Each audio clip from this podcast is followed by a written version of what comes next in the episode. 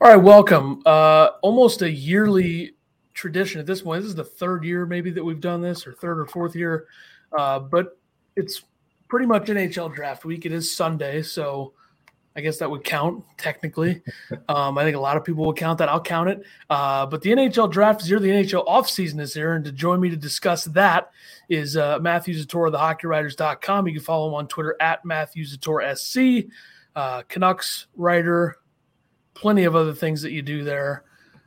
Matthew, how you doing?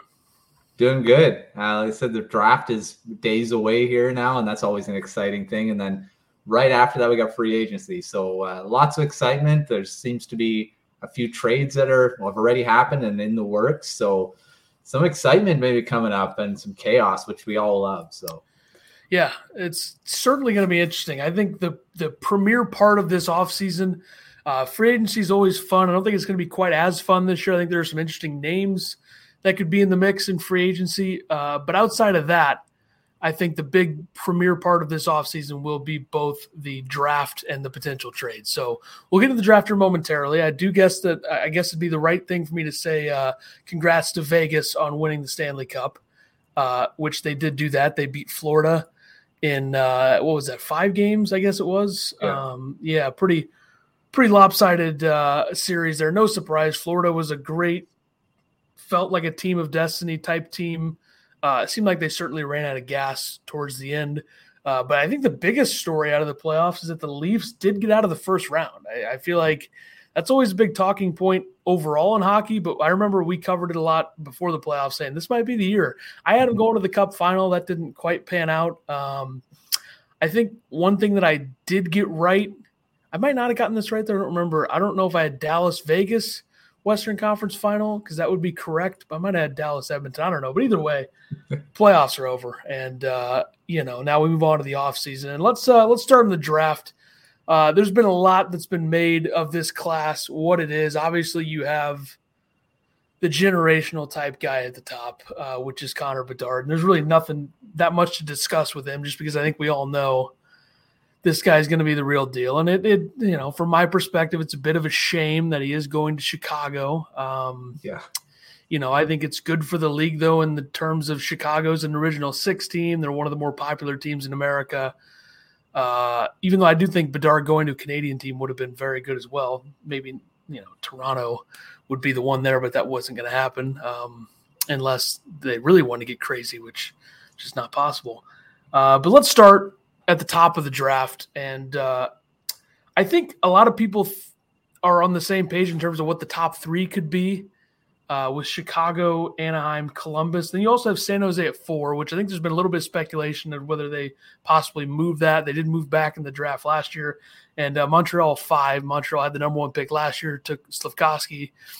We had a little bit of drama in the top 3 last year. I don't think that's going to be the case this year, but who do you think goes after Bedard at number 1 in the top 5? Well, I mean, like you said, the top 3 seem to be pretty much solid. So you got Bedard, and then you got Adam Fantilli going to the Ducks and Leo Carlson going to Columbus. And then after that, it kind of, who knows? I mean, San Jose could take Matthew Miechkov at 4, go Will Smith. I'm of the belief, I think they're probably going to go with Will Smith. So I'm going to go San Jose going with Will Smith at 4. And then 5 is where Montreal comes in. So, I mean, again, they could take a swing at Miechkov, which has been talk about that. And then they could then go off and just grab a defenseman. They could go with David Reinbacher. They could go with him. For me, I think they take the swing and grab Miechkov. I really think that they could be doing that. I mean, they don't really need him right now. They've got some pretty good prospects in the pipeline. They also got, this draft, they have another pick they could right at the end of the draft. But even so, they're going to get a pretty good player down at the end of the first round. And so I'm going to go Miechkov going to the Montreal Canadiens at 5. So there's your top 5. I mean, who knows? I think that Montreal pick is going to be the one that kind of swings everything, especially if San Jose doesn't draft Miechkov. Yeah, I think that's one of the more interesting parts of the early stages of this draft will be whether Miechkov falls or not. I think that I've always kind of felt that he was going to fall. maybe I was trying to will it into it being at number 10, but that probably won't happen. But I think there's always that guy that there's always that prospect that falls in the top 10. And obviously last year we had it.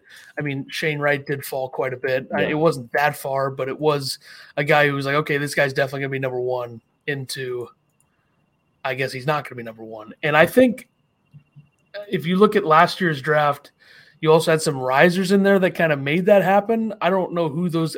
Will Smith has been going up for quite some time.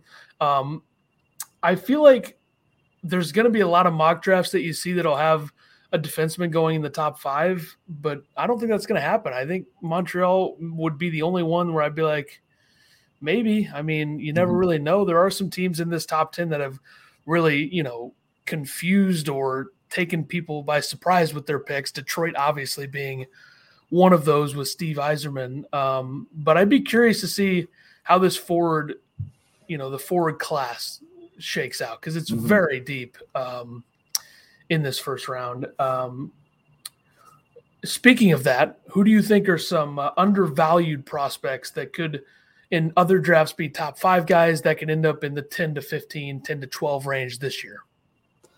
Well, one guy I think he shouldn't, is Oliver Moore. I think he could drop into that 10-15 range. There are some teams that are probably like Philadelphia is another one. It's going to be interesting to see what they do, because they could go for a defenseman like Reinbacher as well. Ryan Leonard seems like a very good pick for them. There's some guys that go in that range, and then you got Oliver Moore dropping. So, he's a super skilled forward. I don't think he drops past the Detroit Red Wings at 9, because I think they're definitely going to be a team that'll take him if he's still there. So, I think Moore is going to be a guy that could potentially drop into that lower end. Another guy that, again, skill-wise, he shouldn't be dropping is Andrew Crystal. He's been talked about in that 15 range, been talked about in the 20 to 25. But based on skill alone, he should be getting drafted in that top 10, top 15. But his size is and his skating is another thing that seems to be weaknesses. Size he can't do anything about, but that skating is something he could improve on. And I think those two factors are going to be a thing that's going to make him drop, even though his skill is just off the charts. So, those two guys for sure, I think could potentially be available to teams later on, not too later, but definitely in that mid range. Yeah, I think Andrew Crystal is an interesting one because Logan Horn of the HockeyWriters.com in his early June mock draft from June 6th had him going 24th to Nashville. And I think that's a player that if a team develops him correctly could really, really be an elite offensive player. And we've seen a lot of prospects similar to that over the years in the league. My kind of plot twist here is that I do think my official thoughts right now on who the Blues take at 10, I think they take Oliver Moore. And I think a big part of that is I think Detroit trades 9 to Ottawa for DeBrincat. I think that's something that could happen. And I'd be kind of surprised if Detroit picks at 9 and 17. I think that would be quite a surprising thing. I don't know what exactly a trade would look like with one of those picks if it's not for DeBrincat, because I feel like DeBrincat is going to be traded by Ottawa. I think Detroit is the one team that makes the most sense. I think there's a team that could maybe pop out of nowhere and do it, but it feels like it's certainly going to be Detroit. That would be a very interesting pickup there as Detroit looking to get back into the playoffs. Now, what about your thoughts on the defensemen in this class? It's an interesting class. It's not the best. We are a little bit, a couple years removed from a defenseman being the number one overall pick, and then a couple more years for Buffalo again to take a defenseman number one overall, obviously Dahlin and Power. And then last year we did see Nimitz go number 2 to New Jersey, and we saw Jiricek go 6 to Columbus. Korchinski went 7 to Chicago, and Mintyukov went 10th to Anaheim. So that's, it's a lot of defensemen in the top 10. That's 4 right there. And then you had one to go at 12 as well, and one at 18. So 6 defensemen in the top 20 last year. I feel like that's probably not going to be the case this year. No, I mean, there's some guys that seem to be rising overall. I mean, Tom Villander wasn't really considered a really solid first-round pick, but now he's being talked about in that top 15. The Canucks definitely are ones that they've talked about. Well, there's been rumors about them being really interested in him at 11. So, I mean, there's Villander going at 11 potentially. Another guy's Dmitry Simashev has been talked into that range as well. And those two guys have been mostly been ranked in that bottom part of the first round, or not even in the first. So the main guys that we've already mentioned his name a couple times, David Reinbacher, he's probably going to be the first one off the board, but you never know. I mean, and then there's Axel Sandin-Pelica, who's also been a consensus, maybe 2 behind Reinbacher, but now that's kind of, it's not as certain. Like I say, Villander may have usurped him now as being the second best. And you got Simashev, you've got guys like Dragicevic, who's kind of dropped off a bit. I mean, there's now he's being talked about being the second round. So, I mean, Theo Lindstein's another guy has been, he was actually drafted in the first round in Craig Button's mock draft. So, I mean, there could be some surprising defensemen drafted in the first round that we really didn't talk about. The only 2 that we were really for sure is Reinbacher and Sandin-Pelica. So there could be some other guys kind of sneaking their way in that have kind of increased their draft stock over the last few months, and mostly because of the under-18s. And so, I mean, I'm really interested to see how many defensemen actually end up being drafted in the first round. Yeah, that'll be a huge talking point for a lot of people with this draft. And I think if you're a team that needs a defenseman and you're in the top, 15, I don't really think that you need to press there. I think best player available is really the best way to approach almost any draft, but especially one like this with this much talent, especially, in the forward group. I'm kind of speaking from a Blues perspective where they obviously need defense, but I don't think you need to take one at 10. I think there's enough defensemen that are close to or on the same level as each other where you can get them late in the first, early in the second. So I don't think that I don't think there'll be any defensemen in the top 5. I do think we'll see one sneak in 6 through 10.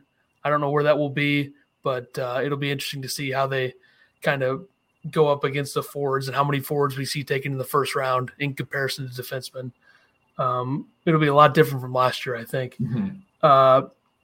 There's been a lot said about the depth of this class, and I just want to get your thoughts on kind of the strength of this class after the first round and how deep we're talking about this class. It's super deep. I mean, I really believe if you're into the third round, you're getting second-round talent that would be drafted in the second round last year. And it's really – that's why I say it's really important to have these picks that are in the second round, third round, early third, and teams that have traded away their second-round picks, and Canucks are one of them, unfortunately, that now – they're probably scrambling to try to get some more, because I think you really need a few picks in that second round. Like I said, the third round, you're probably going to still get some good players. Fourth, probably still good. I think it's at least 4 rounds deep that you're going to get some pretty good players that are going to be NHLers down the road. So I think in the end, you just get as many picks as you can in this draft, because you're going to get some quality throughout, even as deep as the fourth round. And I'm really excited to see how many, again, this is way down the road. You'll be talking about 3-4 years from now down. I'll be excited to talk about some of these players, because I think a lot of them are going to be NHLers. So. Yeah, that's the most intriguing thing for me is what we see on day 2. Yeah. And I'm glad. It's just kind of weird that it's a Wednesday, Thursday this year. That'll be interesting. It's obviously been different in the past. I remember some Friday, Saturdays, and whereabouts. But yeah, an interesting part of this will be day 2 for sure. And I think maybe outside of a couple things outside of the top 10 with this class, I think what trades happen on day 1 will be interesting, because there were some big ones last year. We saw DeBrincat go to Ottawa on the first day of the draft. We saw Kirby Dock go to Montreal. We saw Romanov go to the Islanders. So there was a lot of action in the trade market the first day of the draft last year. We'll see if it happens this year. And I got 4 potential trade ideas and what certain teams could do depending on the spot that they're in.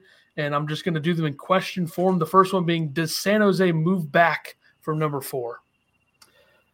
I mean, I think they stay there. I know there's been talk, like you said, that they could move. I feel that those top 5 picks, it would have to be a massive deal for the team to move them. San Jose may be the most likely that they could, but because of what they're doing in a rebuild. But I think ultimately they're going to keep that 4 pick because of the rebuild to add that type of player. Yeah, I don't think this is a normal number 4 overall pick. I think this is a little bit different. This is like a 2 or in between 2 and 3 in a normal draft. Because I don't think whoever they get at 4 would be like a number 1 pick in a certain, maybe last year, I guess.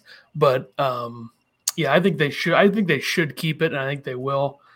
The next one here, I'm just going to get this one out of the way because I mentioned earlier. Does Detroit move 9? And then I guess I should put and/or 17 for DeBrincat. I think they move 17 and add some other stuff for DeBrincat. I think they keep that 9. I think, again, it'd have to be a massive trade. I mean, this could potentially be that type of a trade to move that 9 pick. But, again, those types of players are getting in the top 10. I don't know. I wouldn't move it.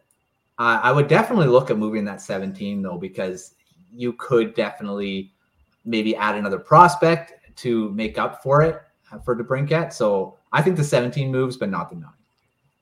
Yeah, I could see the same thing happening there with them. And then another one here, does Toronto move number 28 for a roster player, possibly a defenseman? I know there's been talks about Hanifin and Sanheim. Thoughts on that?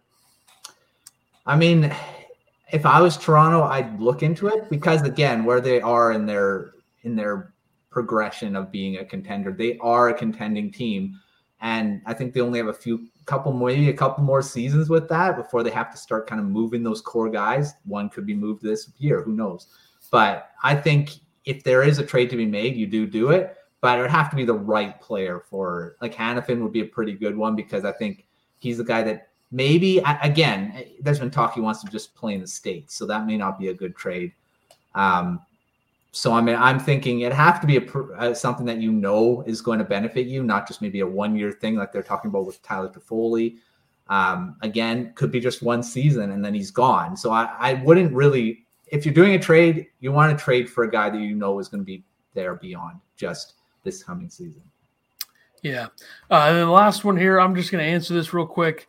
What does St. Louis do with 25 and 29? Personally, I think that there is no way that the Blues pick 10, 25, and 29. I think 25 is moved. I think they'll pick 29. The problem is I don't know what the move would be. I don't know if it would be 25 and other picks to move up, 25 and 29 and other picks to move up. I don't know what players out there really makes sense for them to trade a first for, especially since the whole Kevin Hayes thing really doesn't make any sense for what Doug Armstrong has been saying about how he wants to build this team. I don't really see how him saying that he wants to add a 25 to 27-year-old type forward with control equates to 31-year-old Kevin Hayes or 32 or however old he is at $7 million. I know that would be retained, but I think they make 2 of the 3 picks, and I think 25 would be the more likely to be traded. I just don't know what the trade's going to be. I guess we'll get into some of the trade drama with Philadelphia later, but what do you think they do with 25 and 29? I agree with you. I think they move that 25. I don't think, like you said, they're not going to make all 3 picks. I think they definitely will trade one of them, and I think the 25 does make the most sense for sure. Yeah, it'll be interesting to see what the trade would be in that regard. But all right, let's get into the free agency class, which the free agency class has a couple of interesting forwards, maybe a couple of interesting D-men. I think the goaltending class is fairly boring overall. Yeah. I think you're going to see a lot of re-signing with some of the top goaltenders, but we'll get there. We're going to gauge the strength of this class and predict where we think guys are going to go. I got really towards the end of this, I was just completely guessing on some of these players. So we're going to see how that goes over. And I didn't add David Krejci or Patrice Bergeron to this because I think that they're Boston or retirement. Yeah. And obviously Jordan Staal just re-signing Carolina. So that's another guy that's off the board in free agency. Didn't really make sense for him to go anywhere else anyway. But all right, let's start here. The top forwards. The first one that I wrote down is the guy that had the most points last year out of this class. And that's Alex Killorn, the big man, the winger from Tampa, 33 years old, played 82 games, had 27 goals, 37 assists, 64 points. My prediction for Killorn is that he is going to stay in Tampa. And I think that if you look at the cap space right now, they have $450,000. So they're going to have to do something there to make that work. I think there's been talks about Ross Colton being on the move, possibly to make some space. But I think Killorn stays in Tampa. I don't really see him anywhere else, to be honest. Yeah, I was going to say the same. I think Killorn goes back. I mean, he stays in Tampa. I think he's not like, although I thought Palat was going to stay in Tampa. So it's true. I mean, I think Killorn does stay. I think they figure it out because he is a really very underrated forward for them. He just kind of plays this game and puts up points. And so I say he stays. They'll figure it out. Patrick Kane's an interesting one. Hip surgery this summer. Looks like he'll probably be out 6 months from, I don't know if it was May or early June, but either way, he's going to miss probably a couple months of the regular season at least. Last season, obviously got traded to the Rangers, limited time there. He's 34 now, played 73 games, had 21 goals, 36 assists, 57 points. I thought about saying that he'd return to the Rangers, but I'm just going to do the thing where this has been talked about for way too long, and I'm just going to say that he goes to Buffalo. Why not? I mean, they'll sign a friendly deal in Buffalo, go home, play on the top, maybe play with Tage Thompson and have some fun. I don't know. I just don't really see anywhere else that makes a whole lot of sense from a contender perspective for him when he's going to be out for multiple months. I have no clue what his contract is going to look like, so I'm just going to do the boring thing and say Kane goes to the Sabres. Yeah, I mean, Kane's a tough one. I would have had a bunch more suitors if he would have been healthy to start next season. I think now because he's going to be out for a while, I don't know what team would really want to take a risk on him. Maybe I wanted to say just a fun type nostalgia thing, go back to Chicago and play with Bedard for one season or whatever. So maybe I'll stick with that. Let's say that, whatever. I mean, he goes back to Chicago, plays with Bedard. And I mean, I don't know. If I was Kane, I'd think about it. Yeah, I would too. I mean, I'm sure he's still got his house there and obviously spent a ton of time there. I think that would make sense. I just don't know where Chicago would be at on it. But I do think Kane would like that. The next one, speaking of going back to Chicago, I'm going to say that Max Domi returns to Chicago. Played a short time there before getting traded to Dallas. He's 28 years old, 80 games, 20 goals, 36 assists, 56 points. I mean, he's kind of like one of the very few guys that are good in this class that play center or can play center. Mm-hmm. But other like it's a very like he was 53% in the faceoff circle last year, and I mean that's. You're not going to see a lot of that with this class because the centers in this class is really like it's Domi, it's Compher, it's O'Reilly. I guess if you want to say Taves, I don't know really what his free agent outlook looks like, but I think Chicago is going to look to add some good forwards. I think they are going to spend some money. Obviously, you want to surround Bedard with something early on in his career, but they're obviously still in a rebuilding phase. So I think Domi probably re-signs for like 2 or 3 years there. But I'm going to say Domi goes back to Chicago. Yeah, I agree. That was my first thought too, was that Domi goes back because he played really well for Chicago. He was probably one of their better forwards. I was surprised they didn't re-sign him like they did with Athanasiou. But that was afterwards, obviously. But, Domi really seemed to fit in there. And they did get some assets for him. And now it'd be like basically like Dallas rented him and now back to Chicago. So, yeah, I'm going to say that too. I think, he's a guy that probably would like to go back. And now he could potentially play on a power play unit with Bedard or even on the same line. That's pretty good incentive to come back to go back to Chicago. So I'm going to say Domi definitely does do that. Next up is JT Compher, Colorado, 28 years old, 82 games last year, 17 goals, 35 assists, 52 points. Kind of fell off a little bit after the deadline into the playoffs, but overall still one of the better true centers in this class. And it seems like Colorado's pretty set in moving on. I think Ryan Johansson, who was traded there yesterday, plays somewhat of a role in middle six center for them. So I'm going to say the Compher stays in the division. I'm going to say he goes to Minnesota. Minnesota is a team right now. They have $8.2 million in cap space. I don't think they're going to re-sign Dumba. You still want to keep adding pieces because they don't have like a lot. Like obviously the dead cap thing with Suter and Parisi goes until 2028, 29, but it's still high now. It's still $7.3 million for the next 2 years, which is insane to think about. Mm.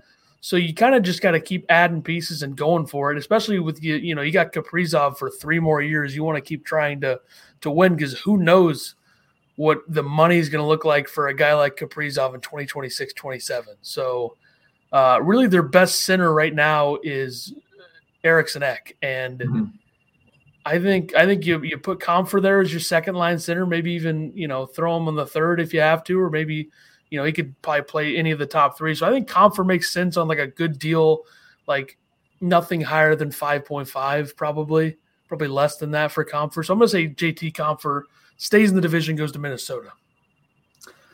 Yeah, I mean, Compher could fit in a few places.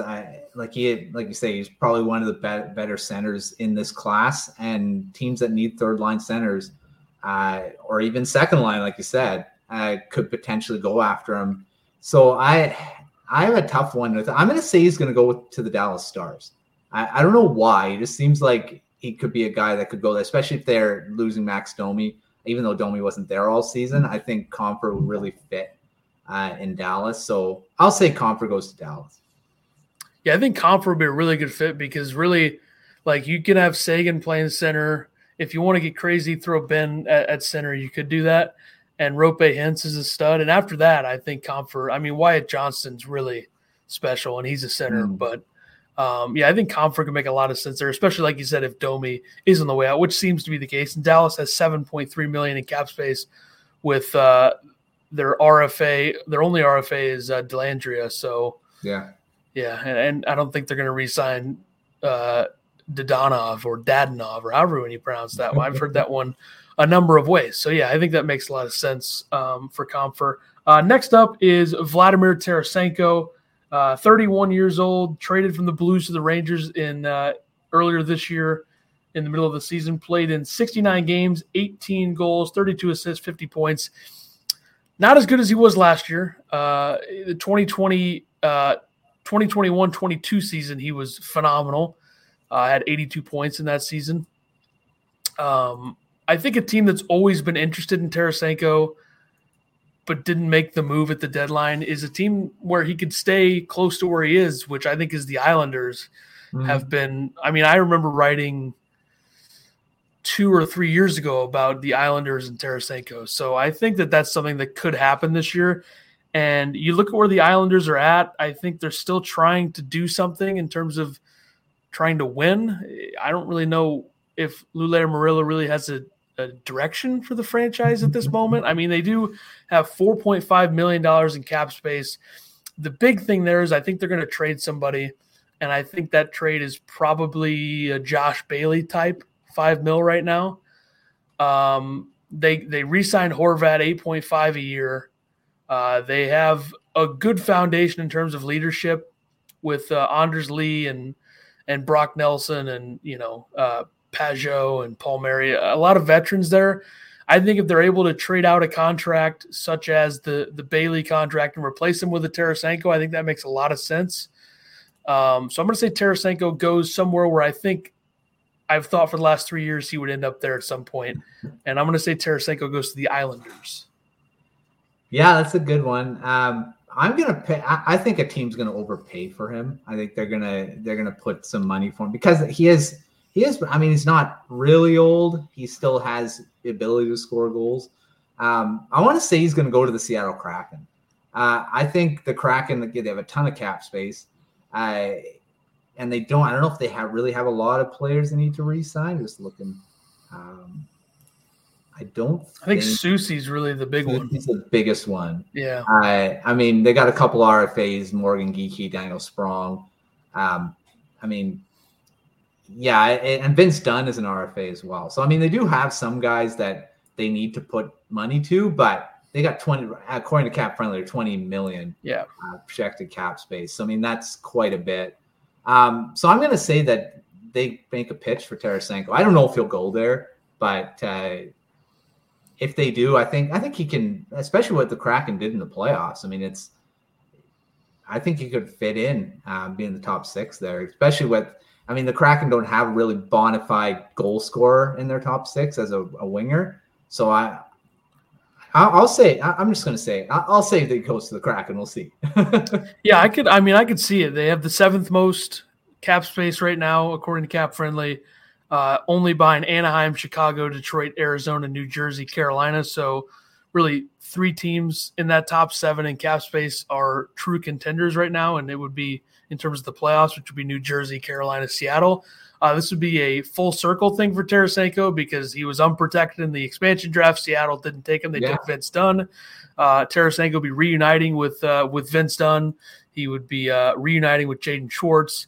So that would be an intriguing thing. Obviously, him and Schwartz were drafted within three spots of each other by the Blues in the 2010 draft. So I think that makes a lot of sense.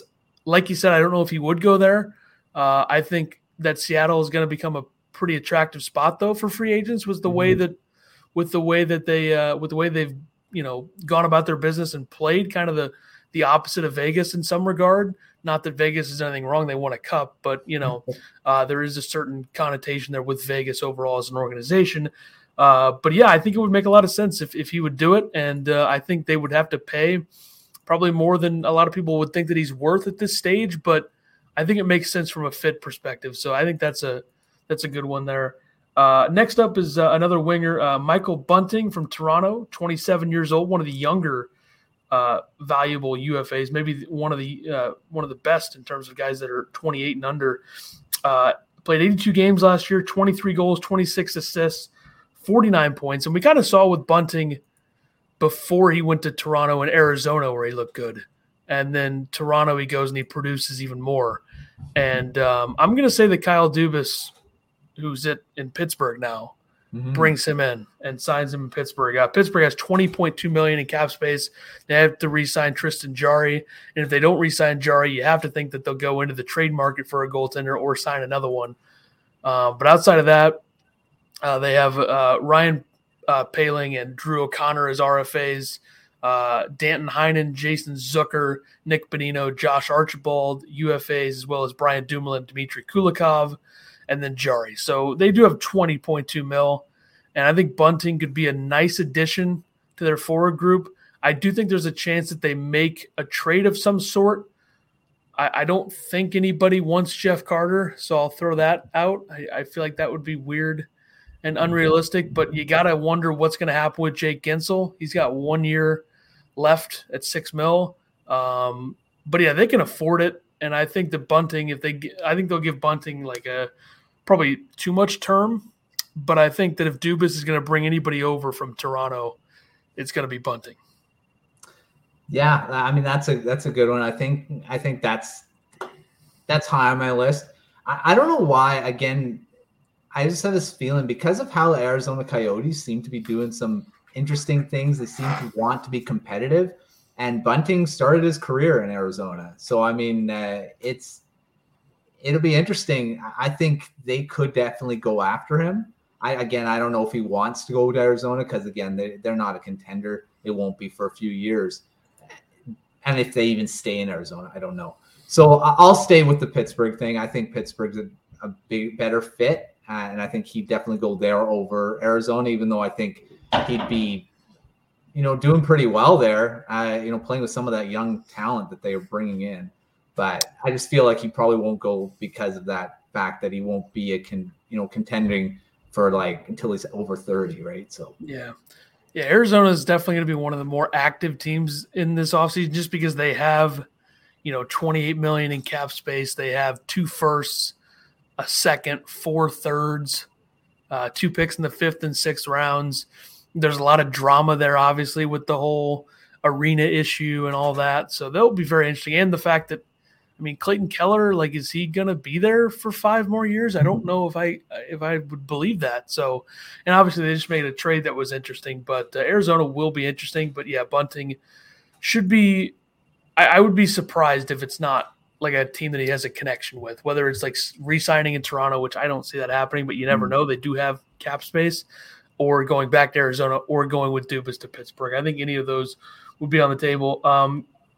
This is one where I just completely guessed. Tomas Tatar, New Jersey last year, 32 years old, 82 games, 20 goals, 28 assists, 48 points. I'm just saying Washington. I don't know why, but I'm going Washington. I think they're probably going to trade Kuznetsov if they can find somebody to take that. They might have to eat some money there. I would think that they have to, because I don't know if there's any teams out there that are going to want Kuznetsov at $7.8 million for 2 years. So I think that that would be an issue. But if they move him, you bring in Tatar, and it's – I mean, Tatar is not a center, but their wing depth, is it really that good? Because you have Ovechkin, yes. He's also 37 now. He's still good, but, you know, Oshie, 36. Yeah. Mantha, just – I don't know what the deal is there. He's been – Not great. 27 points, 67 games last year. That's not going to cut it at $5.7 million. I think they could trade Tom Wilson as well. So I think you just throw Tatar into a middle six role and see what happens. So I'm just going to go with it.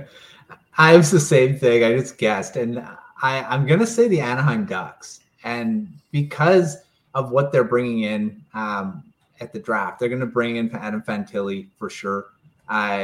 Even if it's not him, it'll be like, I don't know. I can't see him not picking Fantilli. And yeah, Fantilli's a pretty good centerman to play with. Mm-hmm. I don't know if, again, we don't know if he's going to be there next season. He could go back to Michigan and, play out and still playing the NCAA, which is what Power did. But I just feel like Tatar could fit in Anaheim with, again, the young guys. He was doing that in New Jersey, being their veteran presence with a lot of their young forwards. Has been through it. I think Anaheim really fits as being that similar type team to New Jersey, because they got all that young players and guys that are on the rise. So I'm going to say Anaheim. I think they could fit there. Yeah, I do think Anaheim's going to do something with free agency. I'm not sure what it is, but I do have one player going there, but we'll get there. Next up is Jason Zucker, Pittsburgh, 31 years old, 78 games. That 27 goals, kind of quiet. Didn't know about that until I wrote it. 21 assists, 48 points. Another guess here. I'm just going to say your Vancouver Canucks. I mean, $6.4 million cap space. It doesn't make that much sense from a fit perspective, because you look at the wingers. I guess Besser could be traded still. I don't think JT Miller is going anywhere. But you have Kuzmenko. You also have the chance that they trade Garland, Beauvillier, Podkolzin. Outside of that, from a winger perspective, it's not overwhelming. I don't know what kind of role Kravtsov is going to have next year there as well. So I think Vancouver could bring in like a veteran. I don't think Zucker is going to cost that much, despite the fact that he scored 27 goals last year. I think he'll be a quiet, under-the-radar name. And it feels like Vancouver, obviously they probably could use a defenseman, but it feels like they still think that they can win next year, or at least make the playoffs. And I don't know if they're there.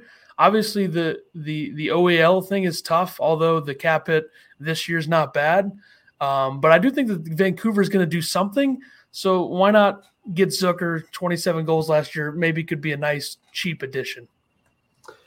Yeah, I mean, the Canucks have been, again, this is a different management group, but they were interested in Zucker for trade when he was in Minnesota. And there was always, whenever Besser was rumored to go there, Zucker was the guy coming back. So it could be something. But again, that whole management group's different now since then. But I'm going to say Zucker stays in Pittsburgh. I think he seemed to start kind of fitting in there. Again, they got a new management group. I don't know if Dubas has any liking to him or not, But we'll see. I think Zucker does stay there. I think he seemed to, again, fit in once his injuries weren't an issue, which he's been having some really bad injury luck lately, which also fits a Canucks perspective because they seem to get those types of players. True. No doubt. Yeah, it'll be interesting to see what happens with Zucker. Next up is a guy who is going to get paid, and he's going to get a lot of term. And it's going to probably be more than what we saw with the Blake Coleman thing when he went to Calgary. It's Ivan Barbashev. Vegas obviously won a cup, had a great playoff run. Not a great regular season. He had 60-plus points with the Blues the season before. Regular season, not great last year. Looked great in Vegas. Always thought he was a really good fit there. And the playoffs were just really, really good. 27 games last year, or 82 games. He's 27 years old. Misread. 16 goals, 29 assists, 45 points. This one hurts, but I think Chicago is gonna make a move here. They got $37.5 million cap space. Barbashev can play center or wing. Toss him into the top six, and he'll probably produce. And he's a great playoff player. And I think he's gonna get 7 years, and it's gonna be. Yeah, I think I could see that for Barbashev. Either way, he's going to get paid. I would say the other team that I think of here is Florida, but I do think Barbashev, obviously, I don't think Vegas can afford to keep him. Yeah, well, this is where I'm afraid, and I'm really scared that this is what's going to happen, that the Canucks are going to sign him. It seems like there's been talk already about him. He has the same agent as Kuzmenko and Podkolzin, and, you know, there's already that connection there, and Canucks need a third-line center. Barbashev can play center. So, I mean, there's a fit, but for the money he's going to get, and I have this really bad feeling now that they've moved some money and now they have the money, that they're going to sign Barbashev to a stupid contract. So I'm going to say the Canucks are going to do it because it just feels like that's where it's going. I mean – yeah, his contract, it might be the most fascinating one that I'm curious to see what it looks like. Like, I feel like seven years and like five is what he's going to get. 7 years, 5.25 or something. It's going to be, yeah, it's something that we've seen a lot recently in the NHL where a guy helps his team win a cup, and he played a huge role. He was one of their 4 or 5 best players, I would say, during the playoffs last year. But we're always going to see that guy. You know, we saw with Blake Cole, we saw Tampa guys getting the money, and I think Barbashev's going to be one of those guys. And obviously, you know, hey, he's won 2 cups. He's been great in the playoffs. He had a really good regular season breakout in 21-22. So, you know, I like the guy a lot, obviously, helping the Blues win a cup, but he's going to get overpaid for sure. Yeah. If he doesn't get overpaid, he's going to get overtermed. It's going to be one of the two. He's going to get 6 or 7 years. So it'll be fascinating. Another one here, Jonathan Taves, Chicago, 35 years old now, 53 games, which I'm surprised he played that many. It didn't feel like that. 15 goals, 16 assists, 31 points. This is a guy that I always thought was going to retire, but I think he's probably going to play another. And I'm going to say that he does it in a place that's been rumored a lot and a team that doesn't have very much cap space, but if you can get him on a low, low deal, you bring him in, you bring in a veteran guy who's won numerous cups, and I think it's Edmonton for Taves. It's been rumored plenty, whether it was at the deadline or it could be now. You look at the center depth for them. Obviously, McDavid. You could play Draisaitl. I think they should prefer to play Draisaitl at center, but he can play the wing. Nugent Hopkins can play center. They got this prospect, obviously Holloway coming up, guy that can play center. Ryan McLeod as well, but that's more of a fourth line type guy, and he's an RFA. But yeah, I'm going to say Taves goes to Edmonton to finish out his career. Yeah, that's a good fit for him. I think Taves does go to a Canadian team. There's been talk. I don't know if it's been just speculation. It's just speculation that Taves could potentially go to Toronto.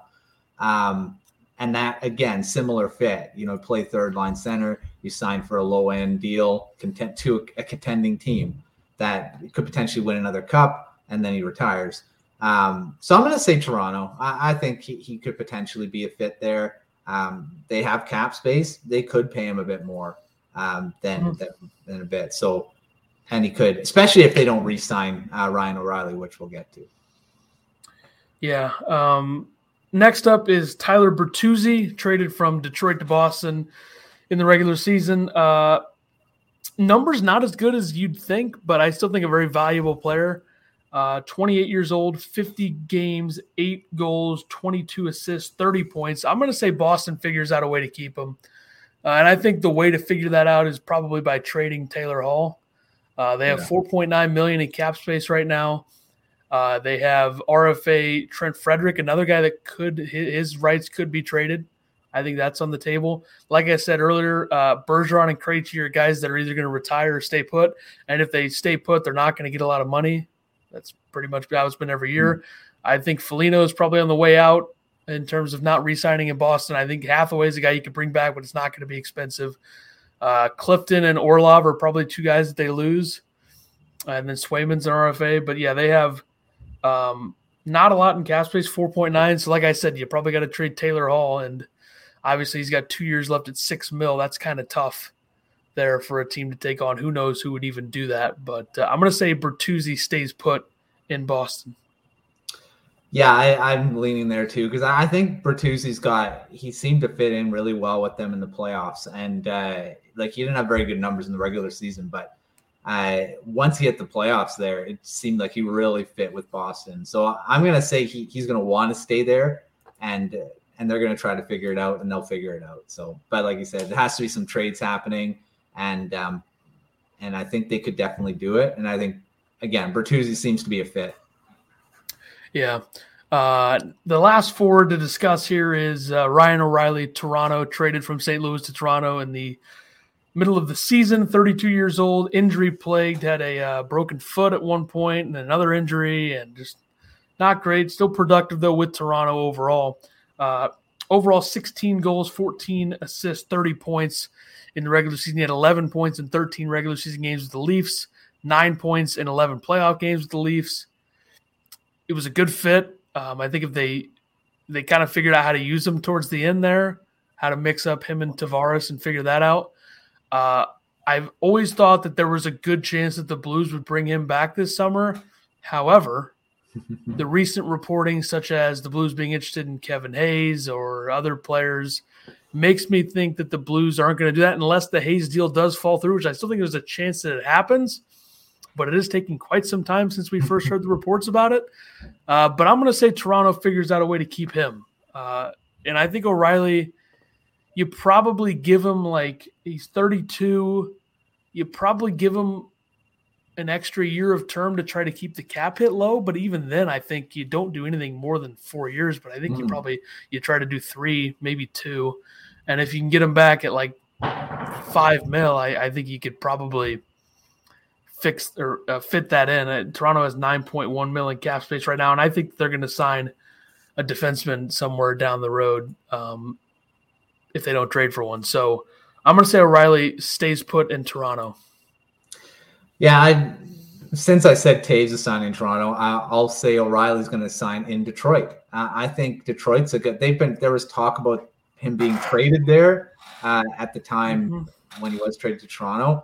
And again, Detroit has cap space. They need to spend some money in the offseason here. Depending, again, if they go after DeBrincat and they get DeBrincat, they're going to have to pay him. Yeah. So, but if that doesn't happen, I think O'Reilly could fit in Detroit. Well, I think the Red Wings would be very smart to reunite David Perron and Ryan O'Reilly, who were absolutely phenomenal together in St. Louis. And that, that's another mistake. The Blues should have brought Perron back, but that's neither here nor there.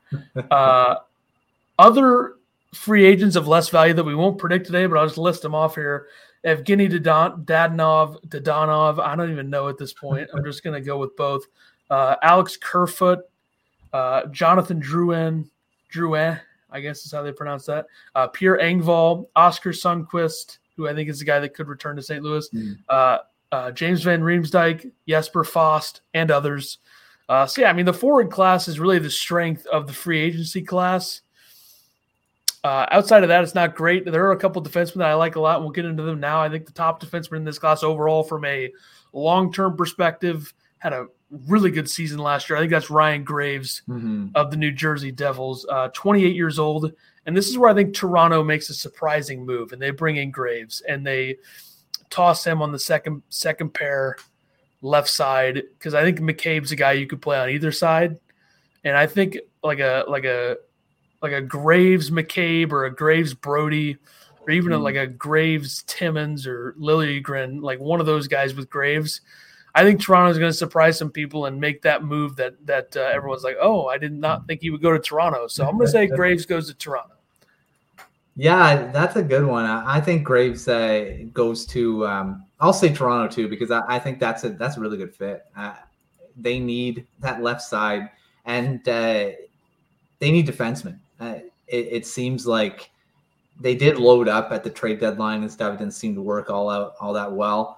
Luke Shin could return, who knows? But I think Graves could potentially be a really good, like you said, long-term fit too, not just a little short, couple of years.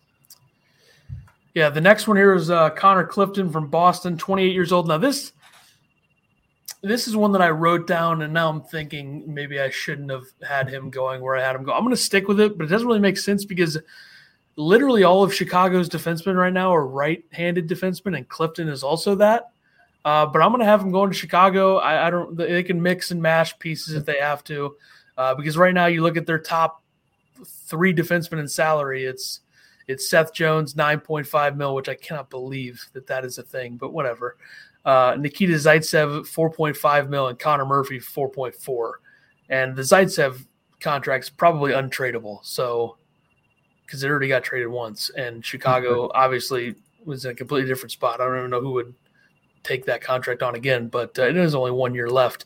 So I guess I can't really say untradeable if it's only 1 year. But anyway, I'm going to say Clifton goes to Chicago, even though I probably should have had Orlov going to Chicago, but whatever. I'm going to go with it. All right, I'm going Clifton's going to the Arizona Coyotes. I think, again, the Coyotes they're going to have to spend money. Yep. Clifton won't get a ton, but they need defensemen as well. They traded Chychrun. They got basically nothing really on defense right now. I can probably pick a few other defensemen here that could go to Arizona. So I'm going to say Clifton goes to Arizona. Yeah, I think that's a good, solid fit.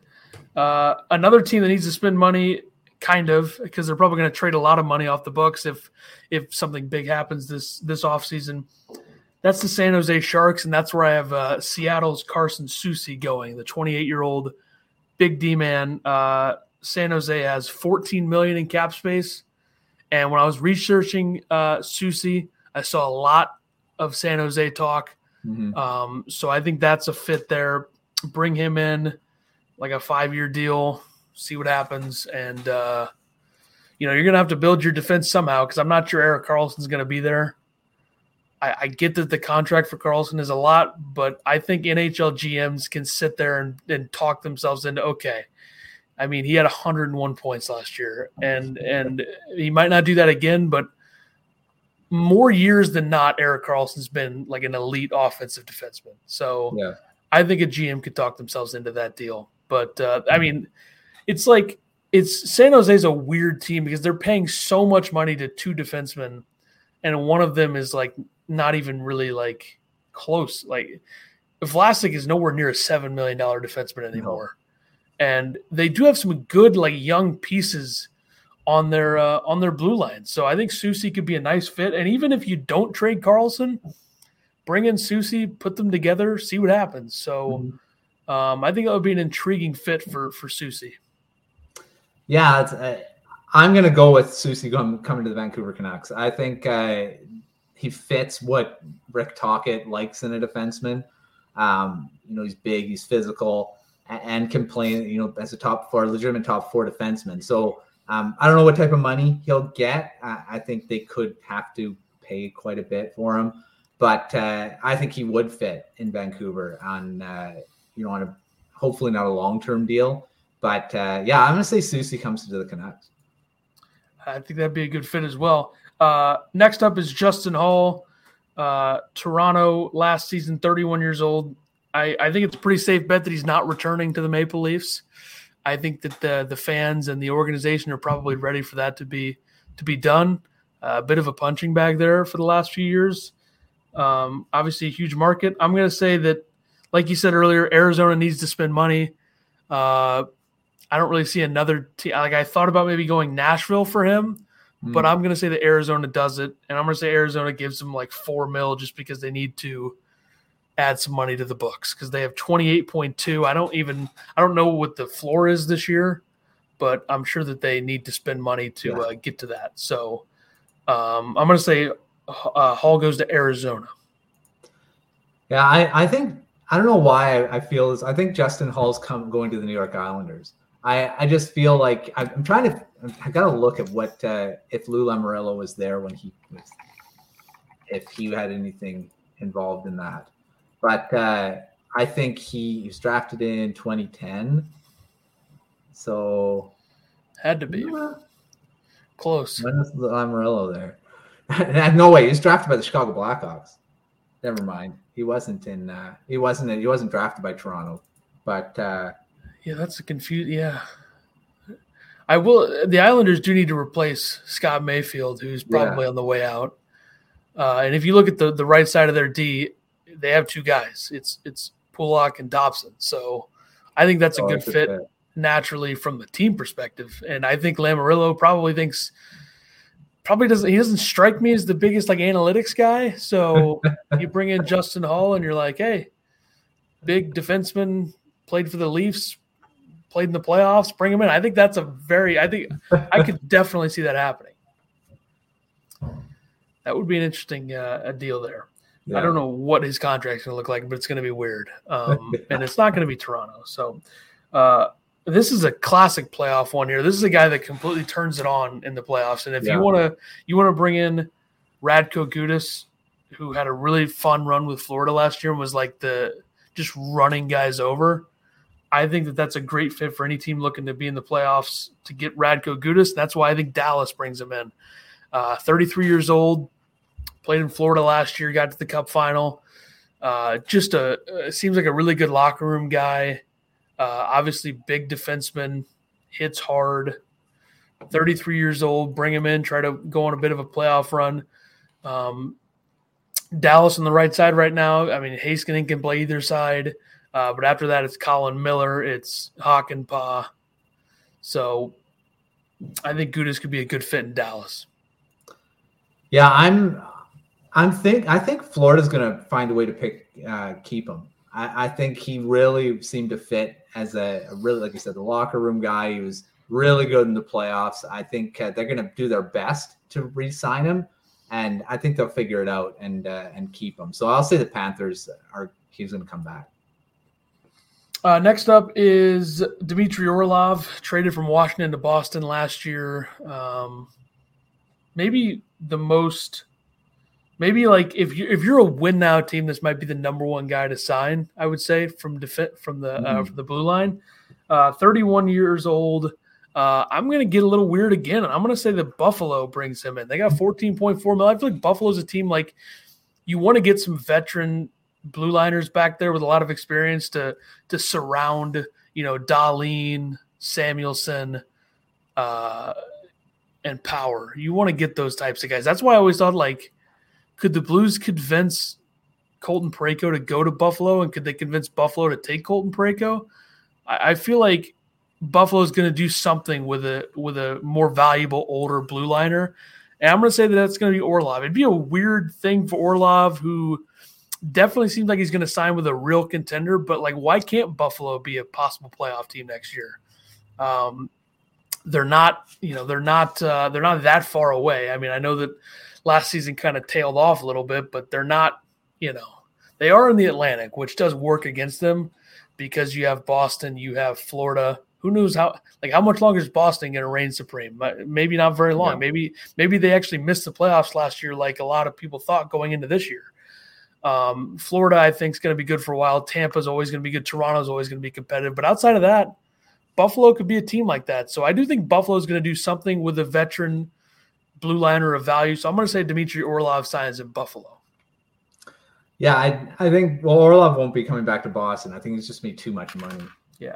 Even though he seemed to be a really good for them on the blue line, but they got some other guys they need to figure out. So I'm going to say Orlov goes back to Washington. I think that they did try to re-sign him to an extension before the trade happened, but I think they're going to figure out a way to get him back. I think he seemed to be one of their top defensemen for them. And I think they definitely need defense still. They got Sandin now, seemed really good there at the end of the season. I think Orlov would be really good to come back to Washington. Yeah, I was researching, and it was pretty much between Buffalo and Washington for me. I think the big thing there with him is that originally when he was trying to sign an extension in Washington, he wanted 7 years, and that's a lot. So I don't think that that's going to happen in free agency, but I guess you never know. I could see him getting 5 for sure, and we'll see where he goes. Another one here is Eric Gustafson, Toronto, 31 years old. This is a complete guess for me. I did not really think this one through that much, but I'm just going to say that a team that's rebuilding wants to bring him in on a short-term deal and kind of just fill a spot, and I'm going to say that's a team that's got a lot of trades ahead of them, and that's Philadelphia. Right now, on the blue line, it certainly seems like they're going to trade Sanheim. So outside of that, you have Ristolainen. Okay. Looks like they're going to trade D'Angelo. Gone. Sean Walker's the guy they brought in. Cam York's obviously going to re-sign as an RFA, only 22 years old. So they're going to need to fill some spots.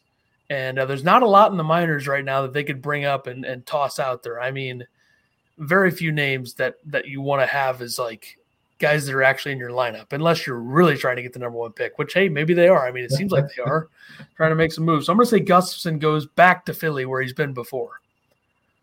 Yeah, it's a... He's an interesting guy. It seems like he was kind of remember when he had that 60-point season or something like that in Chicago, and then all of a sudden kind of dropped off and became kind of the Justin Hall of Chicago. It was very, very the fans didn't seem to like him. You know, I think this is the time. I'm just going to guess too. I'm going to say Anaheim signs him. I don't know what the reason for it, but again, they need to spend money. Young blue line. I think Gustafson could be a good veteran presence there. So yeah, I'll say Anaheim. Next up is a former Flyer defenseman. Speaking of the Flyers from earlier, Shane Gostisbehere finished year in Carolina last year, 30 years old.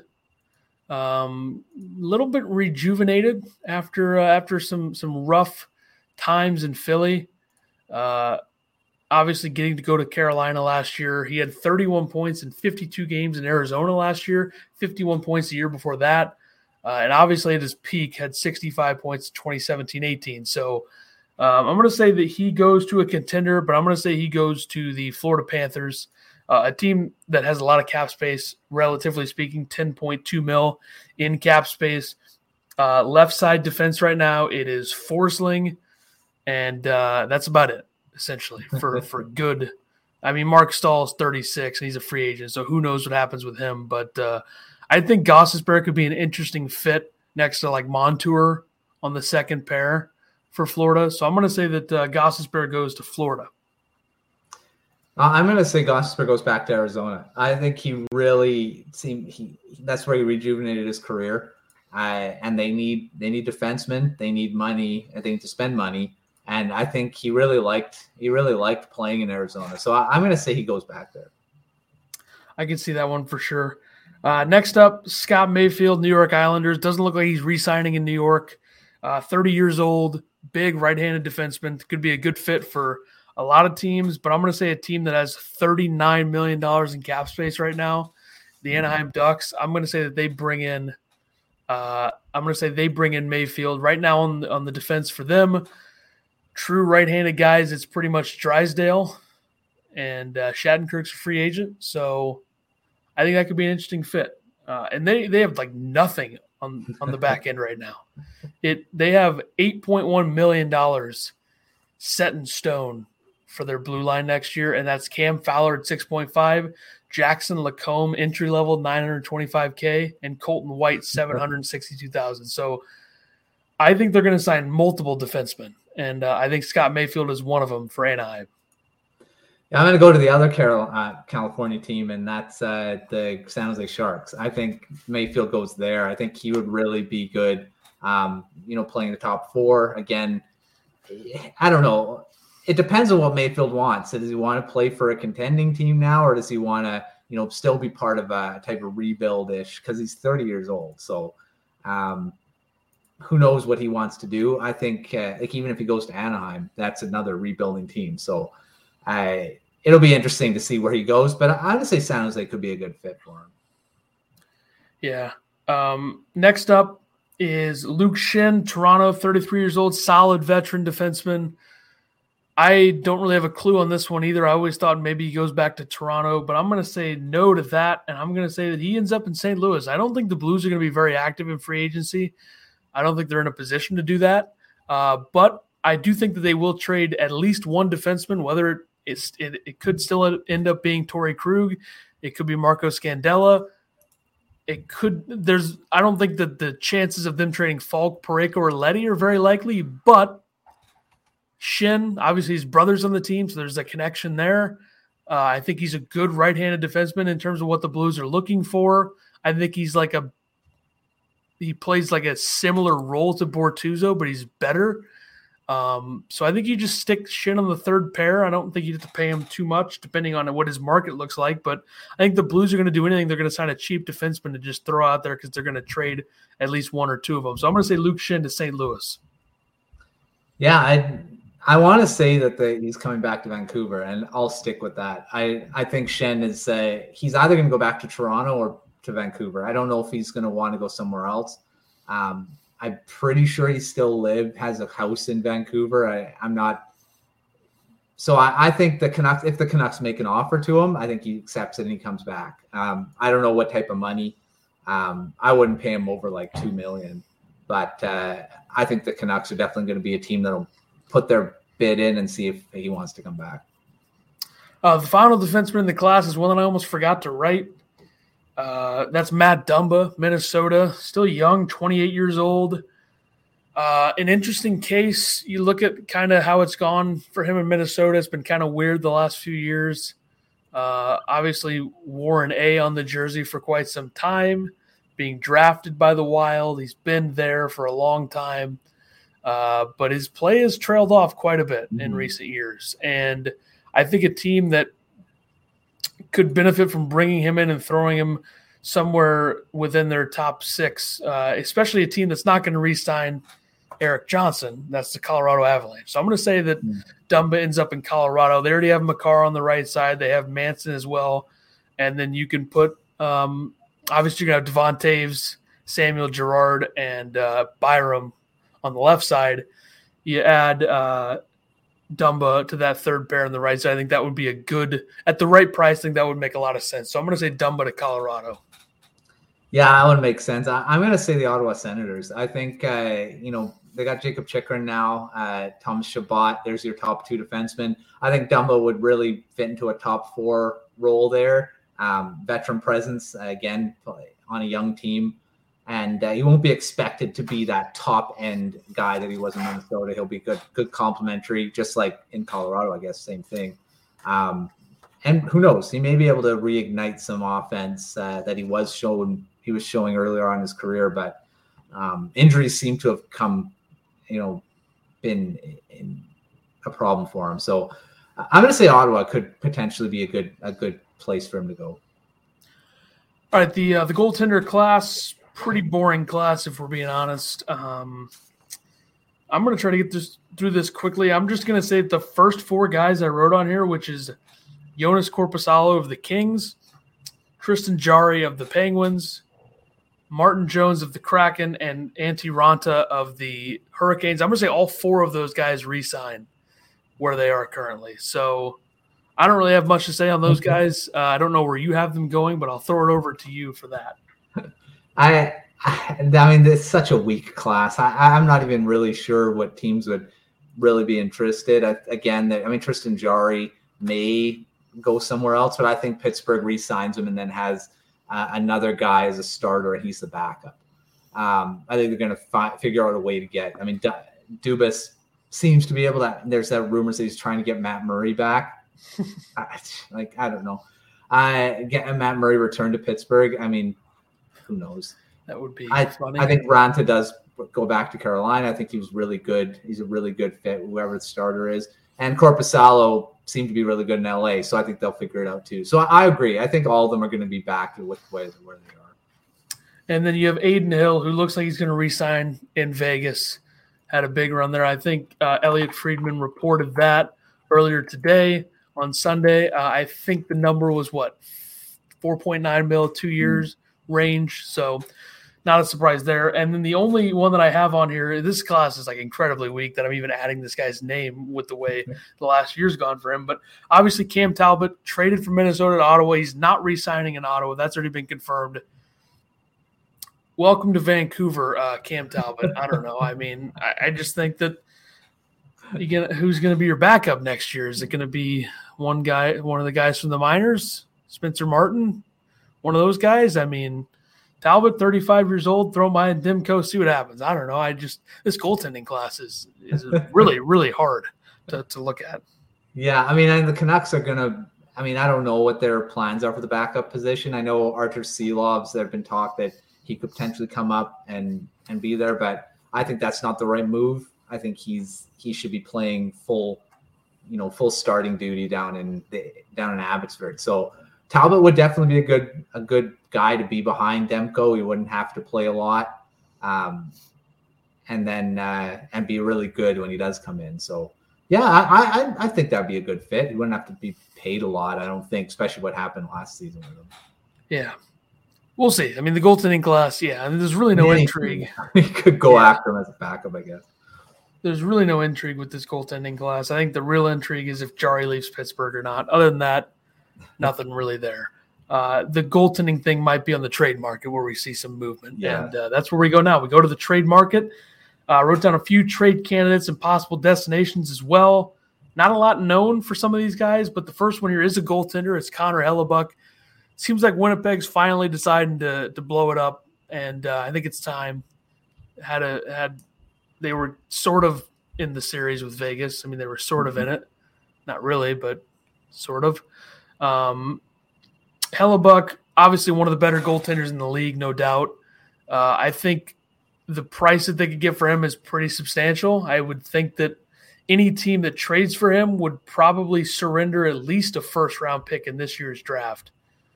I think you need to extend him though too to make that happen. He's got 1 year, 6.1 mil, pretty affordable for a guy that is as good as him. Had a phenomenal regular season last year, and I'm not going to blame him for having an .886 save percentage against Vegas. I'm not going to blame him for that, especially with Winnipeg in front of him, really not that great. But Hellebuck, possible destinations here. I think LA could look into it if they don't re-sign. Korpisalo, New Jersey was a bit of a disaster in net in the playoffs after the, Akira Schmid kind of slowed down a little bit and Vanacek struggled. So that's an option. Ottawa's another one, I think.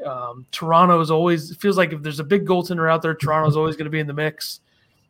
Carolina, if they don't bring back Ranta, because they do have Piotr or whatever his name is. Pittsburgh, if they don't re-sign Jarry.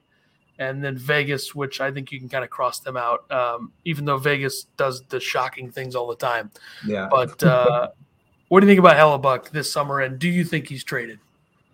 I think it's definitely trending that way. I think he will be traded. There's so many teams that are going to throw their hat in the ring in this one because he's a legitimate starting goaltender. He's an elite starter. He's probably one of the top 5 goalies in the league right now. And not far removed from Vezina Trophy win and finalist, all that. And he's a workhorse. He can play a ton of games, even though he shouldn't be. So, I mean, any team that needs a starting goaltender will go after them. And all those teams definitely have issues with goaltending. So, I mean, I think of those teams, I think Ottawa makes the most sense to me as a team going after him. DeBrincat could be involved in that trade. Who knows? I mean, Hellebuck, I think, is going to command a lot to come back for him, either be a roster player, first-round pick, prospects, you name it. But I think Ottawa could make the most I don't know if the most sense, but to me, I'm going to pick them because it seems like their goaltending is up in the air. And you don't really know what they have, and Hellebuck would definitely solidify it. Yeah, I think from an assets perspective, it might not make a lot of sense for New Jersey, which is where I think he ends up, because I think that they don't have a first in this year's draft. They gave that to San Jose. for the Timo Meier deal. But they do have their first in the next 2 years. They do have a second this year and a third this year. They do have a pretty deep prospect pool still that they could go into to make a move. But I think if you're New Jersey, you have to figure out the goaltending thing. They have Vanacek, 2 years, 3.4, probably your backup. I don't think that you can go into the season thinking that Vanacek is your starter if you're New Jersey. Akira Schmid, nice story. It's probably not going to pan out in New Jersey for him. And Blackwood's an RFA, but Blackwood's really, really fallen off, no doubt. So I'm going to say New Jersey gets him, and I think the price is going to be a little bit more prospect-heavy than it would in other places. And New Jersey drafting the top 10 for as many years as they have will pay off here. But they're an interesting team because they have a lot of cap space. They do have to re-sign Timo Meier, but they have a lot of cap space. Yeah, they'll be interesting for sure. Next up is another Winnipeg guy. That is Mark Scheifele, who I'm very surprised that Scheifele and Wheeler have been on the Jets, like are still played last season there. I wouldn't have thought that both of those guys would still – there's been a lot of drama like the last three off seasons with those guys in Winnipeg. So I definitely think Scheifele has moved this offseason. I think your backup move, if you're Detroit, should be Scheifele. If you can't get DeBrincat, bring in Scheifele. You got $30 million in cap space.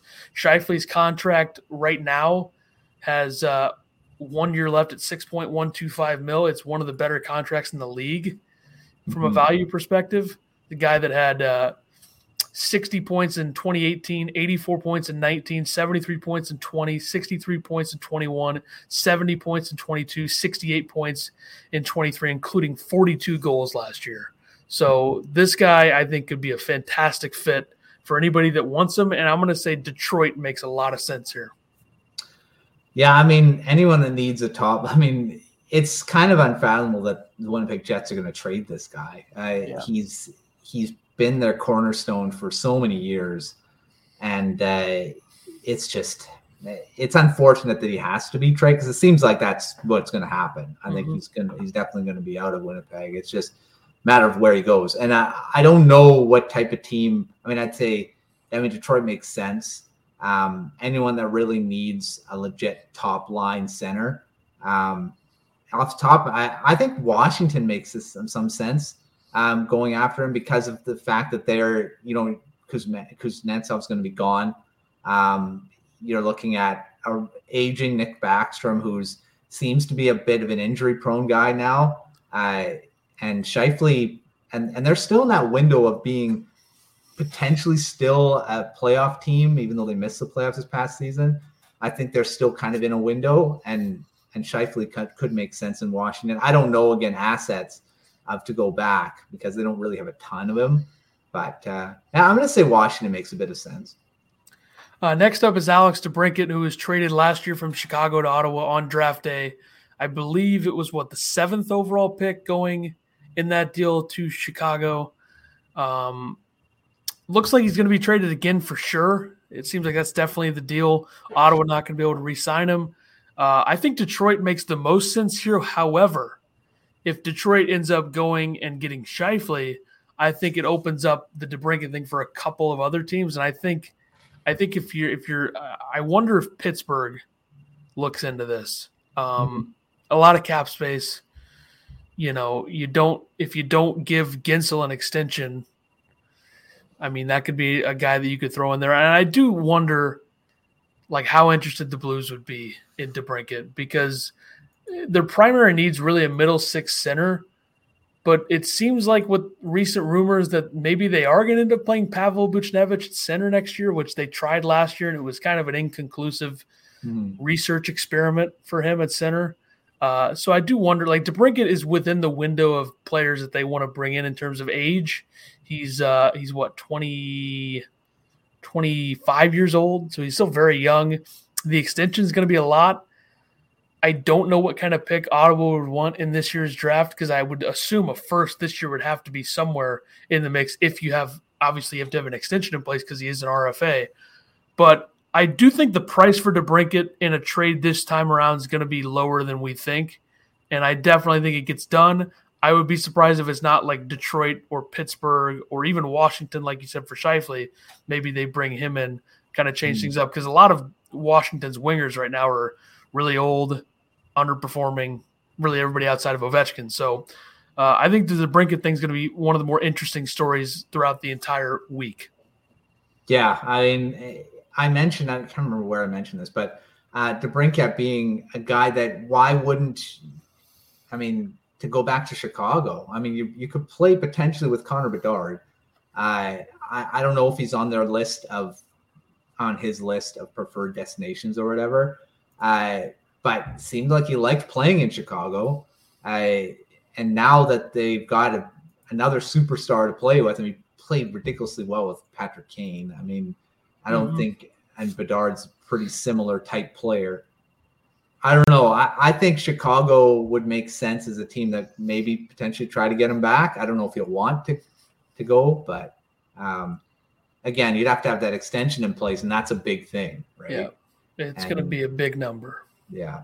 So I'll say Chicago makes sense to go back because, like I say, it's not like – I mean, they could potentially close that window a bit, and maybe Chicago is better than everyone thinks in the next couple of years. Yeah, I could see that, but I've been dreaming for quite some time of Robert Thomas and Alex DeBrincat together. So it would be nice if it would happen, but I guess I'll have to live with Kevin Hayes and Brandon Saad on a line. I don't even know, whatever. But DeBrincat, yeah, he's definitely going to be traded. I think that's the one I feel the most comfortable in saying out of anybody on this list that he's going to be traded, essentially because the reporting the entire time from Ottawa writers and reporters has been, yeah, he's going to get traded. So. Yeah, the rare getting traded on draft week for second year in a row and still being a very, very good player. Very rare. Next up is Evgeny Kuznetsov, Washington Capitals. Like I said earlier in the program, he has a tough contract for any team that wants to bring him in. I would assume that if Washington wants to get anything for him, anything of value, that they're going to need to retain some salary. He's still a pretty good player. Like, he had 78 points in 79 games in 2021-22. Like, those are good numbers. This year was tough. It was tough for everybody in Washington. I think you give him the benefit of the doubt in some regards there. So I think he's a valuable player, but the contract, 2 years left, $7.8 million, 31 years old, coming off of a tough season. He's got a 10-team no-trade list right now. So I do think that there's a chance he's traded, but I wonder how many suitors there would be given the contract. But like I said earlier, NHL GMs could certainly talk themselves into thinking that he's still the player that he once was. Yeah, I mean, Kuznetsov that contract is going to be really tough. I think they definitely have to retain some salary when they do trade him. Again, centermen, teams that need centers. And I don't know why I think this. I think he's a guy that could potentially go to Winnipeg. Because Winnipeg is a team, again, they have to trade some guys, and who knows, it could be a Kuznetsov-Scheifele swap. And those one-to-one trades don't happen very often, but could potentially be part of those, you know, put them to each place, and there you go. So I'll say that happens, and we'll see. It'd be fun if that would be the thing, Scheifele for Kuznetsov. Yeah, one of the bigger defenseman names on the board in free agency or trades, and probably the biggest, is Erik Karlsson, who seems like he wants out. I mean, I would want out if I were him. His contract is a lot, $11.5 million for, 4 more years? So that's tough. But like I said, guy had 76 assists last season and 25 goals as a defenseman, playing for a San Jose team that was bad enough to get the 4th overall pick. Yeah. So there's got to be some kind of a market for him. And I know it's tough because he takes up 13.8% of San Jose's cap, and it's 4 more years, and he's 33. But at this point, he also has a no move clause, by the way. There's got to be a market for a guy that had 101 points last season. I feel like we would almost be going too far into the new age NHL financially and stuff if this guy doesn't have a market of some sort. I just don't know who would do it. Does Edmonton revisit that? It's like you got to do a lot with the cap to make that work. They have $5 million cap space right now, And it feels like Matthias Ekholm was a great fit there last year, and he's got $6 million a year. Plus they're paying – I mean, they overpaid Darnell Nurse, who's a fine player, but, like, yeah. You give Darnell Nurse 9.25 and a no move, that's really tough. And obviously Cody Ceci 3.25. You're going to have to do a lot to make that work with the cap, but I don't know if there's really anybody else that would do this and have Carlson waive the clause to go to. Yeah, that's the one team that there were so many rumors about it at the trade deadline that could potentially be a thing. So I think they definitely revisit it and see if they can figure something out. But that's going to be tough to to trade this guy. I mean, his contract still has a ton of years left. Money's ridiculous. You don't know if he's going to be that type of defenseman next season, even though it looked like he was fine throughout the whole season. But you never know what could happen with him. I mean, his injuries in the past were a problem. Could that rear your head again? And all of a sudden you're stuck with 4 years left or something like that. So, I mean, it's tough for a team getting this guy for what San Jose would probably want for him. Because you're looking at the year that he just had and why not? I mean, San Jose is going to look at that and say, well, we want a first round pick. We want a top end prospect for this guy. And I don't know if I would take the risk if I was the team, even Edmonton, even though they need, defensemen. I don't know if they need a defenseman like him, though. I think they need more defensively oriented type guys, not Carlson. Yeah, it'll be interesting to see if he actually does get moved. That's going to be a tough one. Another defenseman potentially on the market is Noah Hanifin of the Calgary Flames. He's got 1 year left on his deal, $4.95 million, still young. He has an 8-team no-trade list. He's 26 years old.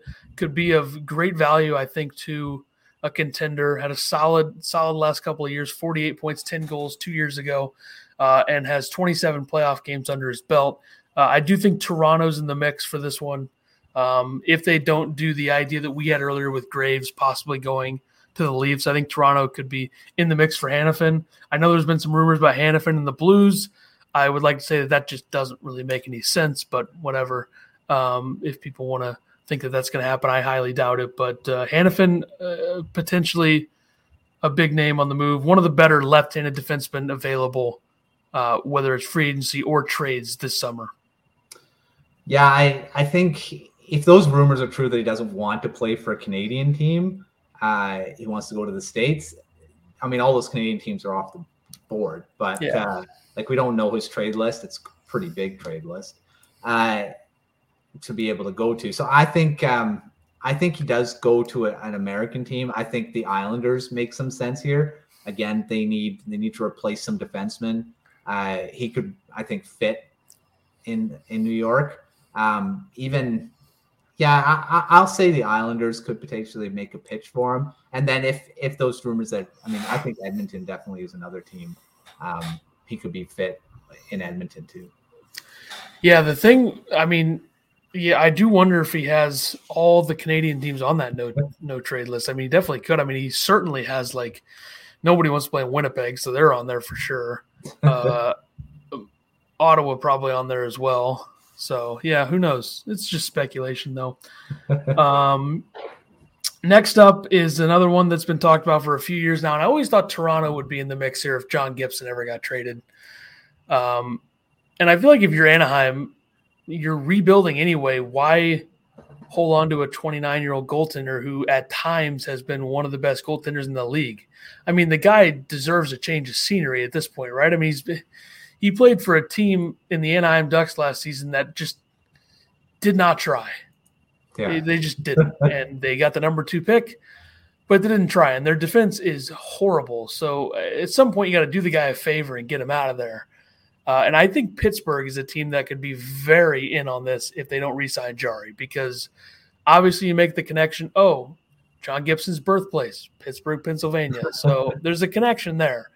And he's got a no-trade clause, but it's modified. It's 10 teams. So I think if Gibson is traded, I think Pittsburgh could very much be in the mix. Yeah, I think Pittsburgh's definite fit. I think another team is, they trade Hellebuck. Winnipeg's going to need some goaltending. Yep. And, I mean, I don't know if Gibson wants to go to another team that he's going to be peppered with shots like crazy again, because that's what happens in Anaheim all the time. But again, we don't know what Winnipeg's going to look like. It seems like they're potentially changing their whole team. So if that happens, I think Gibson's on their radar because they're going to have to replace him with the starter. I mean, who else are they going to have? They don't have one right now to come in and be Hellebuck, even anything close to him. I mean, I don't think there's going to be able to have anyone like that. I think Gibson's probably the closest that you could get there. So I'm going to say Winnipeg makes a pitch, especially if Hellebuck is gone. Yeah, I do think that Winnipeg is probably on his no-trade list, but... Yeah, probably. That's true. I feel like every no-trade list in the league probably has Winnipeg on there. No offense to the people at Winnipeg. It's just... doesn't seem like a very desirable destination from a Canadian perspective, especially in the winter. So, especially coming from Anaheim. So, yeah, that is probably true. Yeah, and you're going to Winnipeg better defensively for sure because it's impossible not to be better than Anaheim defensively, but not much better. So that would be interesting as well. Looking into some of the trades that have already happened this year,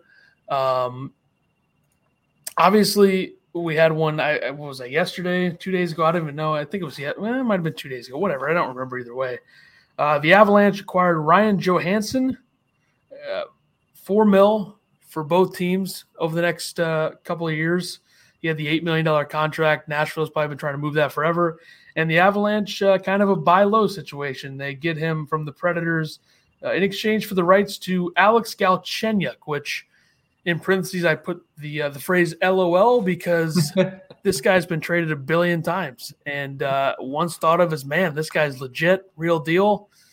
Hasn't gone that way. And I think if you're the Avalanche, this is smart. You buy low. You bring in Johansson, who I think will be very productive in Colorado. I think that's a really good fit for him. And you obviously look at the numbers in the past. The contract that he got was always like, okay, that's probably a bit much. But production-wise, he had 63 points 2 seasons ago.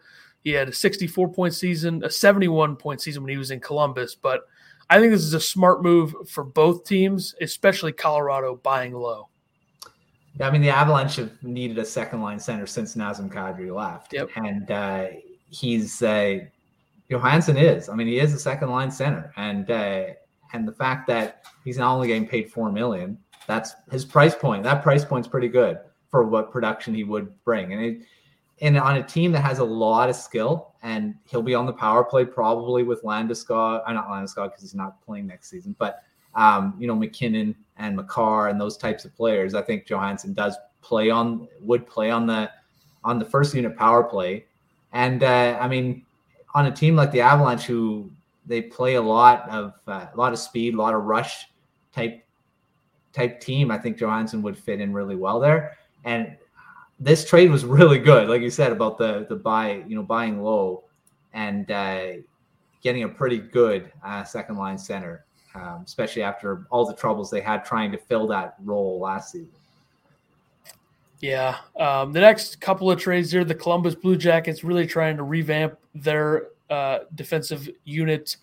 They bring in Damon Severson. I think it's Severson, nailed it, from the Devils. The rights to him for the 80th overall pick in this year's draft. And then the Columbus re-signed him 8 years, $6.25 million, which is 8 years, 6.25, 8 years, 6.5 million is the most popular contract in the NHL. Sanheim has it. Severson now has it. And like every Blues defenseman has it. So very popular contract to sign. And then the Blue Jackets also acquired Ivan Provorov in a 3-team deal with the Kings and the Flyers. The Kings got Kevin Connaughton and Hayden Hodgson. The Flyers got Cal Peterson, Sean Walker.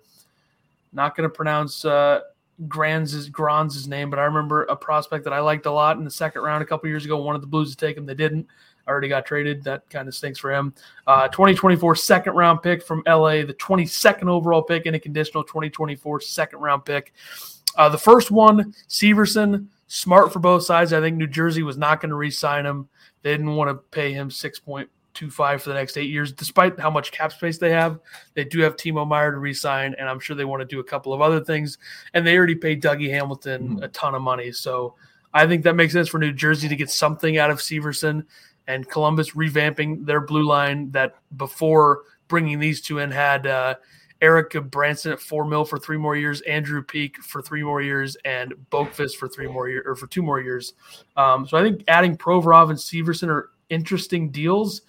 And I think for the Flyers in that Provorov deal, I think they did really well with what they got, really well. So I think a win for Columbus in terms of the direction they're trying to go in, and a win for Philly for getting as much as they did. Yeah, the Blue Jackets seem to be reshaping their blue line, and they already have Werenski, who's still their top defenseman.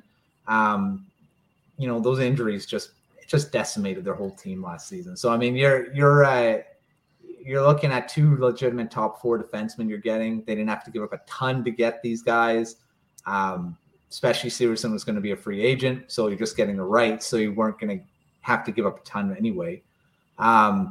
And that contract, I mean, it's long, but if Severson can play at a pretty high level for most of it, Columbus is pretty good, and he's going to be around with all those young talent that they got coming up as well.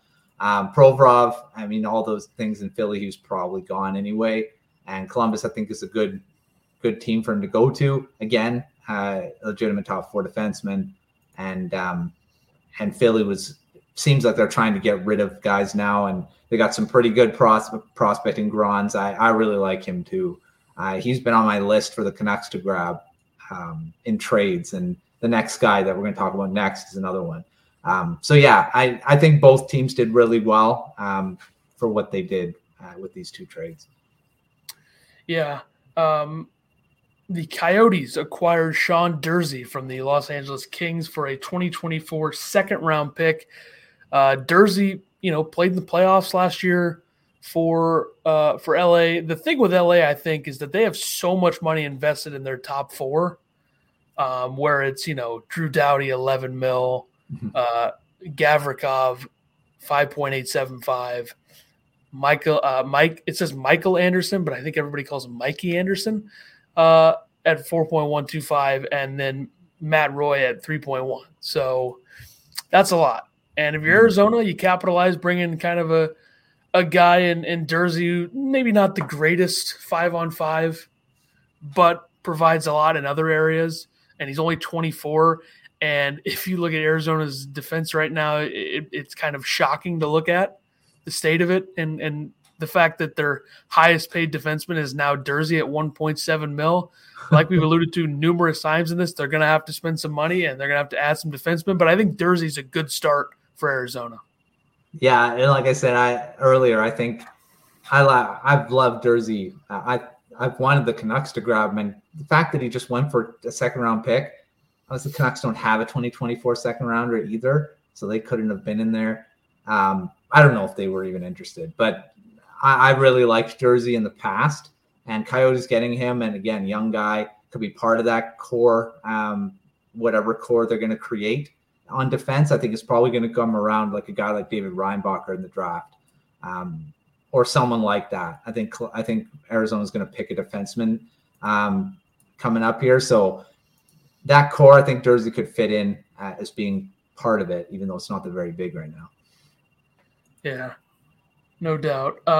And also a trade. There's been some trades that have been like, okay, we're getting close here. It's almost done, and still hasn't happened in the last 2 days. One of them is it looks like LA is on the verge or close or whatever to Pierre-Luc Dubois from Winnipeg, who is going to be traded. Yeah. It's probably going to end up being LA. It's just taking a little bit of time. I believe there was a report from The Athletic that they were talking extension with Dubois. So sorry to Montreal fans who I know really wanted him. But 25 years old, still a good player. Maybe a little bit more comes with the personality than you like for a player with his talent, but 63 points in 73 games last season, had 4 points in 5 playoff games. He's always been a really solid second, third line center, second line probably. I guess you'd probably have him second line behind Kopitar in LA. I guess Philip Deneau third, or you could mix and match that. But I think it's a deal that makes sense. I don't know what the return would be for Winnipeg, because they don't have LA traded their first to Philly, and they have Pittsburgh's third. They have their own second. So I would assume it'd be some sort of mixing of those picks, but it'd be an interesting piece to add for LA. Yeah, I don't know what trade is going to look like there. It seems like it's close, so it probably will happen. It's just a matter of when. And, you know, the way that they've got their team right now, you know, Anse Kopitar is getting up there in age. I don't think he's a top-line center anymore. He can still be a really good in top six guy. But, yeah, Dubois, I think he's going to fit in with the Kings. Again, we'll see what kind of goes the other way. Could be some big pieces prospect-wise. I don't know if Quentin Byfield will be involved in that. He could be. Who knows? That would be great for Winnipeg. Yeah, and if that happens, I think Winnipeg gets a really good piece for the future, and we'll see. That's going to be interesting to see what the trade actually entails. Yeah, and for the last 28 hours, we've been hearing about a big Flyers-Blues trade that's going to go down. Big trade. Great way to get the offseason started, and everything has completely spiraled out of control with that deal in the last 27 hours since we heard about it. So I think, honestly, I don't have any insider info here, but I do think that a trade happens between the two. I think it's going to be a lot more scaled down than we thought. But I think the end game here is that Kevin Hayes ends up in St. Louis, which just – I like Kevin Hayes. He's a solid player. I think the salary is going to be retained if he does get traded. But it really goes against everything that Doug Armstrong has said about how he wants to build this team this summer and what they might think about themselves. Because I don't really think they're a playoff team next year, but I guess if they want to try to be, that'll be fun to see, I guess. But I also think that another part of this – from St. Louis's perspective is I do think Torrey Krug will be traded eventually. Obviously, a lot of speculation pretty much confirmed that he's the guy not waiving his no-trade clause to be moved to Philly, which I wouldn't either. I mean, it's Philadelphia. They're completely rebuilding at this point. And also Tortorella, if we're being honest. So I think Hayes still ends up in St. Louis. I think other pieces such as Scott Laughton I think eventually gets traded by Philly this summer. I think Sanheim, I know Toronto's been mentioned for Sanheim today at some point. I think the original trade for the Blues was to bring in Sanheim and Hayes, but that seems kind of dead now. And I know there was a few weeks ago where there was Carter Hart talk about a trade. Yeah. Which I'd be very much in between on that decision if I were Briere right now in Philly. I mean, he's young. He's very good.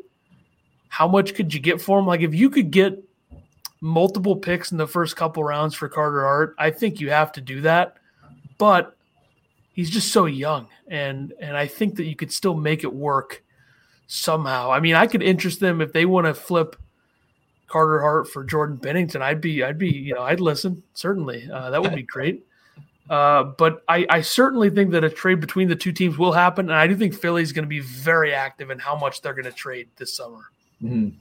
Yeah, Philly's going to be one to watch because Briere seems to have no problem making the trades because he's done one, and it was a pretty big one to start his tenure with the as GM. So he's not afraid of making a big move. So Carter Hart, I feel like, yeah, he has to think about it because, you know, it feels like Carter Hart's been around the league for 10 years, but he hasn't been. He's really young still for a goaltender. And, you know, a team that gets him could make him, you know, turn into an elite type, Connor Hellebuck type goaltender. And then Philly be like, well, what the heck, right? And I don't think they're going to get a ton for him because of that uncertainty that you're not sure what you're getting. I think with the Blues and Flyers, I think there's going to be a trade. Like you said, I think Kevin Hayes will probably be involved. There's just too much fire or too much smoke to be no fire there. So, I mean, it'll just depend on what kind of goes into that trade if it's as big as what was rumored. Yeah, and the other thing for Philly is that they took the 22nd pick to take on the preposterous Cal Peterson contract, which is a shocking contract to look at. But it'll be interesting to see what Philly does. They're going to be very active. They'll be one of the top teams talked about throughout the week. Obviously, they have multiple picks in the first round now with the LA pick that they got. So it should be a fun week. This was maybe the longest podcast that we've done in the NHL. But I think we should reconvene, no doubt, when the free agency starts to cool down a little bit, to review it. Maybe look back on our picks and such. But I thank you for joining me. You can check your stuff out at Matthew Zator SC. Check them out at thehockeyres.com.